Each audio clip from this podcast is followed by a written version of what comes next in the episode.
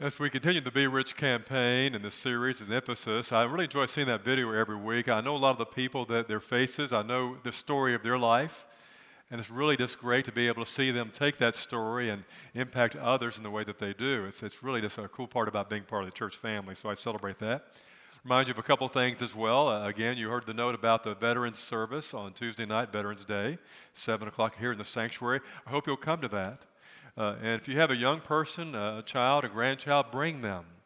Uh, we're actually going to give them a small gift, each child who's here, going to give them a small American flag. But uh, we celebrate uh, how they might know and grow uh, about the veterans we have in our church, especially the four veterans who are sharing their story, along with great music, worship music, and patriotic music here with our choir and others.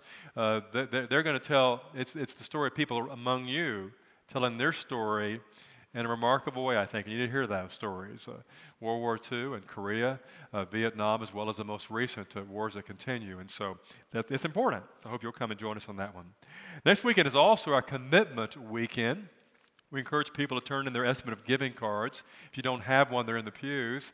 Also, we have the packet that shares more about what this is with the Be Rich book by Andy Stanley, along with information about the campaign itself and the cards and envelopes. And if you don't have yours or you misplace yours, which I do sometimes, they're also available in the back. We have many left. Pick one of those up. And please bring that next week. And if you're worship online normally, no, you can make your commitment online. And so I think it's pretty cool as well. In fact, many in our church now do that online. And that's a great way of being able to go there and do that very quickly. And that's, that commitment's made immediately. So we'll say more about that next weekend. But today, though, looking at resetting wealth around the words of Jesus here in Matthew 6 25 through 35. And I want to ask a question Feeling wealthy, what does it take for us to feel wealthy? How do you, how do you, how do you measure wealth? What, what's a qualifier? It says this is wealth, this is not. I went to a, a dinner uh, years ago, our first year, we went to Africa and Zimbabwe, and we began our Zoe ministry there. Our first $10,000 gift was given there. We've, given, we've given almost a million dollars since, which I think is very exciting. But we gave there to a school, and that funded their food supply for a year. $10,000 fed about 200 kids. That's remarkable to be able to do that.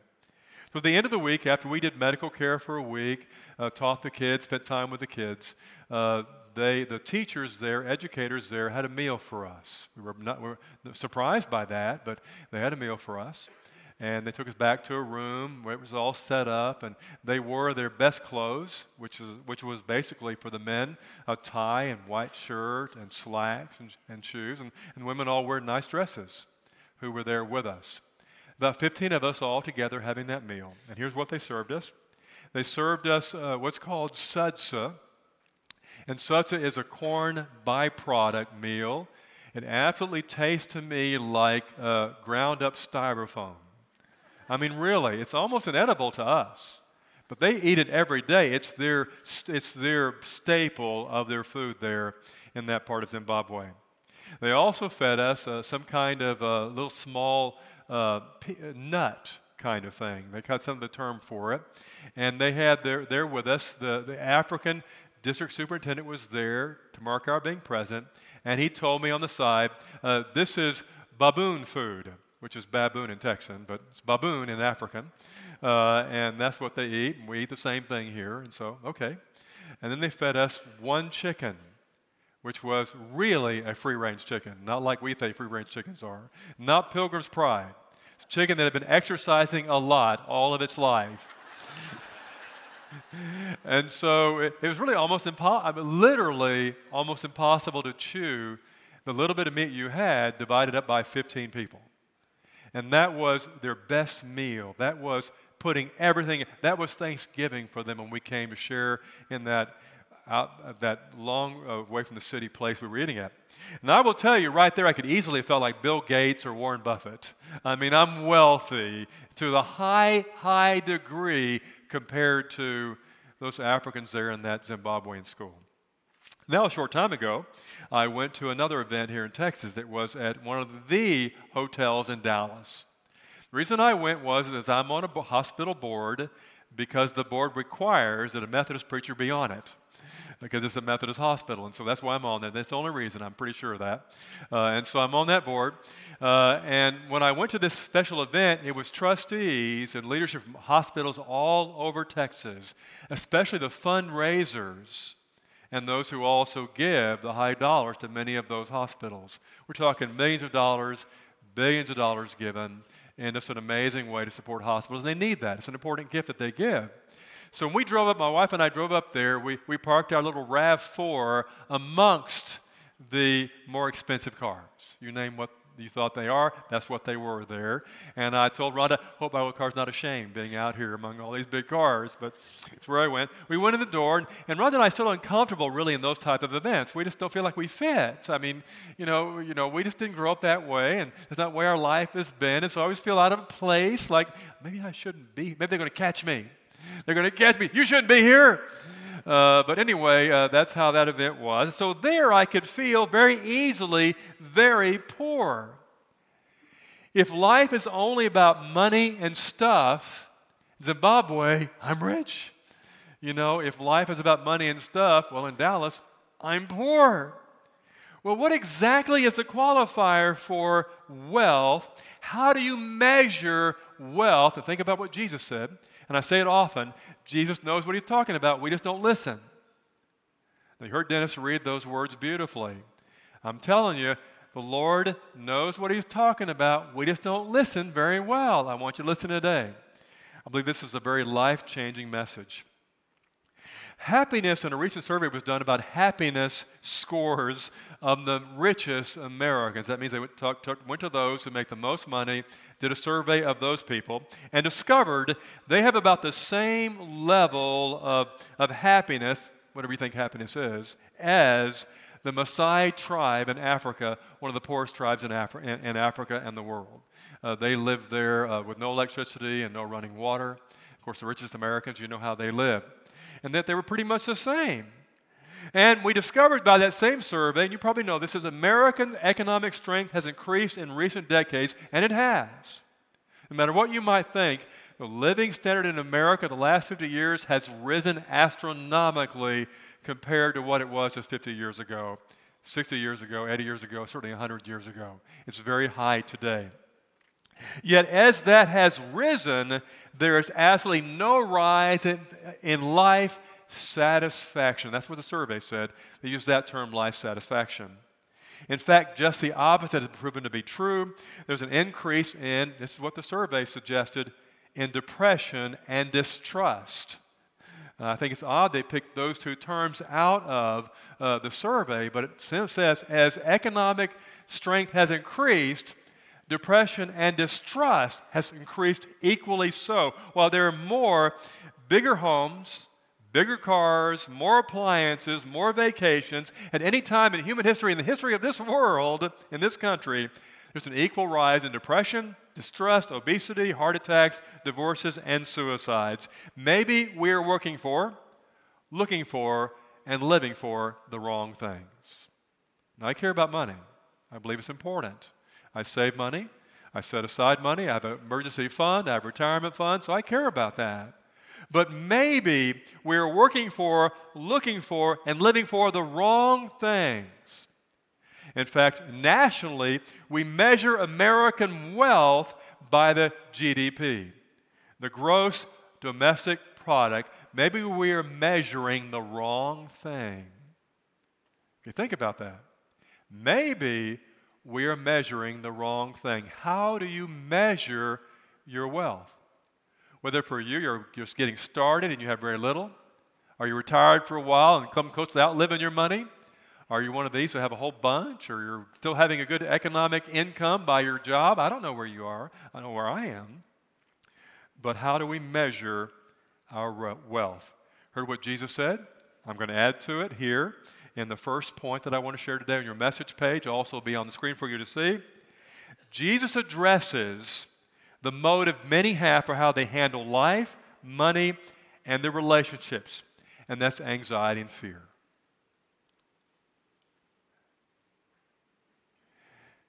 That most Americans, I believe, measure, they evaluate, they handle their life, money, and relationships out of a motivation of worry, anxiety, and fear. I see it all the time. They make their decisions, they make their choices, they live their lives based upon those things that drive them, and that's not the motivation Jesus wants us to live by. That it creates an unbalanced life, a life where fear and worry dominate more and more, a pattern that will take the joy out of life more and more, where enough is never enough, where someone who is not happy with what they have will not be happy with what they get. We must find another reason for handling life, money, and relationships. What did Jesus say? Again, he knows what he's talking about. He said, Love your God, all your heart, all your soul, and all your mind. Love your neighbor like you love yourself. He also said, I want you to lay up for yourselves treasures in heaven where moth and rust does not corrupt and where thieves do not break and steal. For where your treasure is, there will your heart be also. Does he know what he's talking about? I believe that he does. And so hear those words. What are we motivated by? My grandmother lived to be uh, 96, 97 years of age. We all got to talk to her over the phone. We found out she was dying and she was able to talk just shortly before she passed away. What a great to be able to do that for your grandmother and her to us as she's approaching death. And my grandmother had a unique way of living, and she, she raised her kids during the Depression. The Depression always marked her life. She never could escape it. Never was able to overcome the anxiety and fear her life experience gave her. Sometimes our life experiences do put us in a place like that. Sometimes our culture tells us we should live that way. Sometimes advertisers push us to be afraid and to worry all the time. We find ourselves in that cat, and she was that way. She couldn't help it. Uh, one of the things that we enjoy, we got to do was when our kids were probably teenagers, and we had one who was maybe seven or eight years old. We got to go visit my grandmother in Massachusetts, and visiting her there in her home, uh, we went out. And she wanted to buy a chair for my grandfather who had Parkinson's disease. He had it for 30 years had great difficulty getting around, being comfortable. And the chair he'd sat in for years, the springs had come out of it and were poking out the bottom. Now, my grandmother was relatively wealthy financially because she never spent any money. You know, over uh, 97 years, you build up a money supply if you don't ever spend any. And so her house, she had a lot of money. She could buy whatever she wanted. She could buy her neighbors' houses if she wanted to, uh, and lived in a very nice home herself. But she wasn't going to buy a chair. She, so she said, I want you to go with me. And so we went to pick out a chair for Grandpa. And she found a very nice leather chair, uh, very nice, relatively expensive leather chair. He sat down in it, and we asked him, What do you think, Grandpa? Grandpa was probably almost 80 at that time. And he said, Supa. He's from Massachusetts now. He meant super in Texas. Uh, but it's Supa there in Massachusetts. He said, Supa. And so we bought the chair. And she said, Now you go, this is her term. Now you go tell the rest of my family I'm not as much of a skinflint as they say that I am.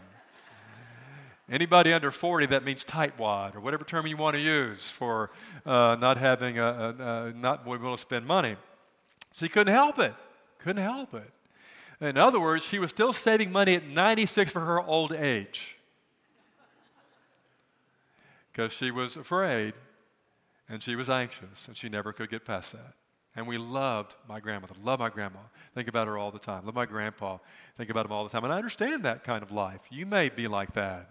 Your parents may be that way or been that way. Your grandparents maybe were that way because, again, those experiences drove how they understood their life. Instead of what Jesus says, just faith and trust. Matthew 6 33, 34a. Second point, Jesus offers a solution. Thank you, Lord to the anxious, fear ridden life. And the solution is this seek first God's kingdom and God's righteousness, and all these things will be given to you as well. Therefore, do not worry about tomorrow. One of his commands do not worry. Do not worry. Now, I want you to think about these words very carefully today. This is, God, this is God's solution for you. Seek His kingdom first and how it changes our life so dramatically if we choose to do that. Okay? Now, one of the things that I hate to do, I've always, I hate it with a literal anxiety producing passion. And that is, I hate buying a new car.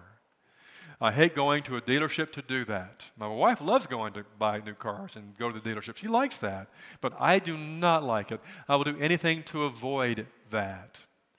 My most recent purchase that I, that I bought was a Honda Fit for myself to drive. I like spending money, I love my grandmother that way anyway. I don't want to spend a lot of money on my car that I drive. And so I went for uh, cheapest I could find, which was a Honda Fit that I thought would last a long time. And I found that I could do that online today. This is three years ago. And so I typed into a website. It went out to all the dealerships in our area. They sent me their best price on a Honda Fit, and I said, That's the one. It's the right price, the right car, at the right, at, at the right moment. That's the one I want. And so I, I emailed back, I want your car. He said, Come by so and so day. I drove up there. There it is. I signed the papers, gave him the money, and I walk out with the car. I like that. I love that. I'm not telling you to do it that way, but what I'm telling you is I knew what I wanted exactly, and I didn't want all the stuff that went around. Just want that car. I have a clear focus. This is what I'm going to do and how much I want to pay for it, what color that I want, and there it is. And I'm, I drive it today and drive it all the time. What do you want? To change your life, hear me now, you have to change what you're looking for you're looking for the same thing, you can't ever change your life. They go together. Jesus said that. Where your treasure is, there will your heart be also. To change your life, you have to change what you're looking for. You have to be intentional about it, and Jesus tells us how to do that. Seek the kingdom of God first. Doesn't mean He doesn't care about other things. We have to make sure we pay our bills. We have to make our house payment. We have to have retirement funds. We have to pay our medical bills. We have to go to the grocery store. We could even get to go on vacation sometime. We just got back from one not long ago to Massachusetts. The question, though, is what is the first thing that we seek in our life? It, pl- it takes everything falls into place if we choose to seek the right thing. If we make the right decision, if we choose the right thing, the kingdom of God, it is well with my soul. Is that what you're looking for? To be able to sit down somewhere at a table with a meal, maybe Thanksgiving, and make your way to a hospital to get a test result in, know, to check out where the stock market is. If that's a concern to you, it's not of most people in the world, but it is those who have a little bit of money. You know, what is it for you? Or is it, it is well with my soul, everything is just fine? You know, or is that what you seek? It'll change you if it is. And Jesus knows what he's talking about. He says, I want you all to seek God's kingdom first.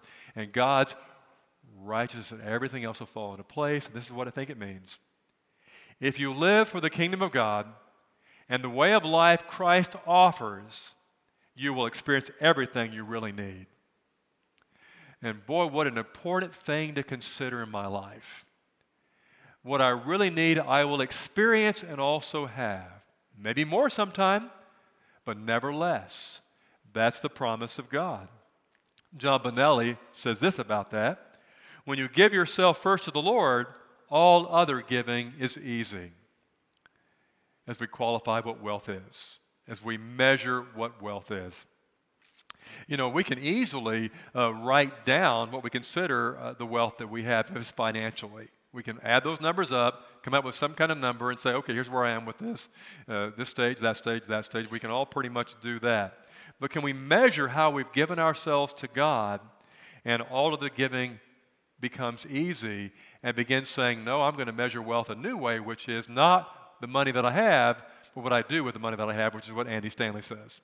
Not how much money you have, it's what you do with the money you have. And so we're changing how we think about our own life, faith, God, being a Christian, our money, our commitments, and everything else in our life by simply accepting this as true, God's truth for us. And that is that I measure my wealth and my generosity and, and how I spend my money. And the Bible says He gives us all good things to enjoy. It means we can spend money on things that we enjoy, and we had a good time with that but also generosity and how that is played out. And there's multiple levels of what generosity is. Making a commitment to the church this weekend or next weekend is an important part of that, but also how else we're generous as well. And how we see that's wealth. That's wealth for me. Okay, the next thing. Worry, as Jesus points out, robs life of its beauty and causes us to miss life's joy. And boy, that is such a phenomenal American thing. So unique to this country because we want so much. And we're told we have to have all that to be happy. Then when we get it, we find out we're not as happy as the Maasai tribe in Africa who has nothing. Wait a minute, what's wrong with that picture? Well, we didn't listen to Jesus. That's not what he said. Jesus said, Seek God's kingdom first, and then you'll be happy. Seek my kingdom first. Now, I want you to think about the story uh, here where Jesus teaches this. People had come to hear him uh, here share the Sermon on the Mount. As they came to hear, they came for many different reasons. They wanted to hear what he had to say, yes. He'd also work miracles. Maybe they'd see one, maybe they'd experience one. Uh, he, he calmed the sea and the storm. Jesus was well known at this point. Everybody wanted to hear what Jesus had to say or see him and nothing else. So they came. And when they came, Jesus does this he stops. Now, the crowd who heard him were made up of two primary groups. The largest group by far was those in poverty. In that culture, most lived in abject poverty, uh, like uh, the Zimbabwean uh, group that I told you about. That's how poor they were. But there were also those who were extremely wealthy, because that culture didn't have middle class like we do today. They had the poor and the rich, no one else. That's just simply the way that it worked in those years. And he stops and says, I want you to do something. First, I don't want you to worry. I want you to stop worrying. I want you to consider this. This is what he says consider the birds of the air. Consider as they, as they fly over, they're out there by the Sea of Galilee. Lots of birds there, water birds, uh, as, as well as land birds are there. And I've been there and we've seen those birds. They're all over the place. Why don't you consider the birds? You know, think about how, how they are and how they live and how they understand life. They know what they need, and that's all they want. You know, that's birds. And I'm paraphrasing a little bit of what, what might have gone on there. And I want you to consider the grass of the field. Look how beautiful it is. Green, and you may not realize that around the Sea of Galilee, it's beautiful. It's green and trees and palm trees and olive trees. Not all what you might think Israel is. It's beautiful and green flowers everywhere, especially certain seasons of the year it's like that. It's just green. Uh, and now I want you to consider the lilies. Even Solomon, who would be considered the richest man Israel had ever seen, uh, not even Solomon's clothed like these lilies around you. I want you to think about the, think about the beauty of these things. The beauty of these flowers, the beauty of this green, the beauty of, uh, of, uh, of life itself. And, and worry robs life of its beauty and causes us to miss life's joy. The beauty of life, the beauty of God, the beauty of creation, the beauty of salvation. He's giving us a different way to live, to think, to feel, to process through life. And I tell my grandma the story, and I loved her, love my grandma so much. I mean, she could make strawberry shortcake like nobody's business, and my grandma could. We loved her. But, I, but I saw fear and anxiety that drove her until she was 96, and she never could get past. Her experiences of the past robbed her of the joy of the present. You know, and, and I understand that. Uh, she had, they struggled so much in the Depression, uh, trying to, to, take, to live on a dairy. I know where that comes from. We all have our foundations of our living, but we're supposed to move our foundation to faith and trust God's kingdom and God. What is beautiful? What is beautiful to you? What is beauty of life? Worry robs life, but its beauty causes us to miss life's joy. I don't want that for you, neither does Jesus. Well, finally, be rich with what you have, and you'll be rich with what you get. You can't wait, wait for wealth to come. wealth is what I must decide I have right now. Say, I now measure wealth in this way, and I am wealthy. My money may increase to millions of dollars down the road. Maybe that, maybe that now. It may never reach that level but still, I am wealthy. It's resetting wealth. It's reevaluating what makes someone rich, not by their gross domestic product, but something else. And I'm closing now. Maybe we should measure our wealth by generosity. How generous I'm able to be in small ways or big ways, depending on where you come from. In my time, uh, myself, what I do, also what I give. Is that how I measure wealth? Is it by my relationships? I measure wealth that way. If I do, maybe that's what I'm going to look for, what I'm going to invest in, what I'm going to spend time creating relationships with family and, and friends and church family, the world I live in, and, and build that. Maybe I'll, I'll recognize that wealth is beauty. It's the beauty around, beauty of the very life that I have right now sitting here in this service today. The beauty of the world around us, and, and Scott pointed out what a beautiful crisp day we have. The beauty of that. The grass and the birds and the, and the lilies of the field, but also the beauty of the child that we have in our family are blessed to have. Or the beauty of the world we live in, or the beauty of so many things you might qualify life around beauty, are the beauty of God, the beauty of salvation the beauty of what it is to have God as our Heavenly Father, the beauty of belonging to Almighty God. Seek God's kingdom first. And the beauty of purpose. Think about measuring life by purpose. The purpose God has for us because life does not exist without a purpose. Purpose is what makes life life. And we have a purpose that God gives us, and it begins and ends with what Jesus said seek God's kingdom first and God's righteousness and everything that matters is going to be added to you. And don't worry. Please pray with me. Heavenly Father, we're grateful for the words you give us, and, and Lord, help us listen to them. Help us hear them more than just right now in church, but when we get home and tomorrow morning and throughout our life. We have to admit, God, that often our motive for what we do is fear and anxiety. God, we want to change that. We want it to be peace and trust. God, we often we seek for things that really don't satisfy us at all, but we keep on seeking, waiting for that miracle to happen somehow, some way. But today, God, we choose to seek you as our Heavenly Father and the life you give us, salvation you offer, and the life you call us to live. That's our prayer, God, today in the name of your Son, Jesus Christ. Amen.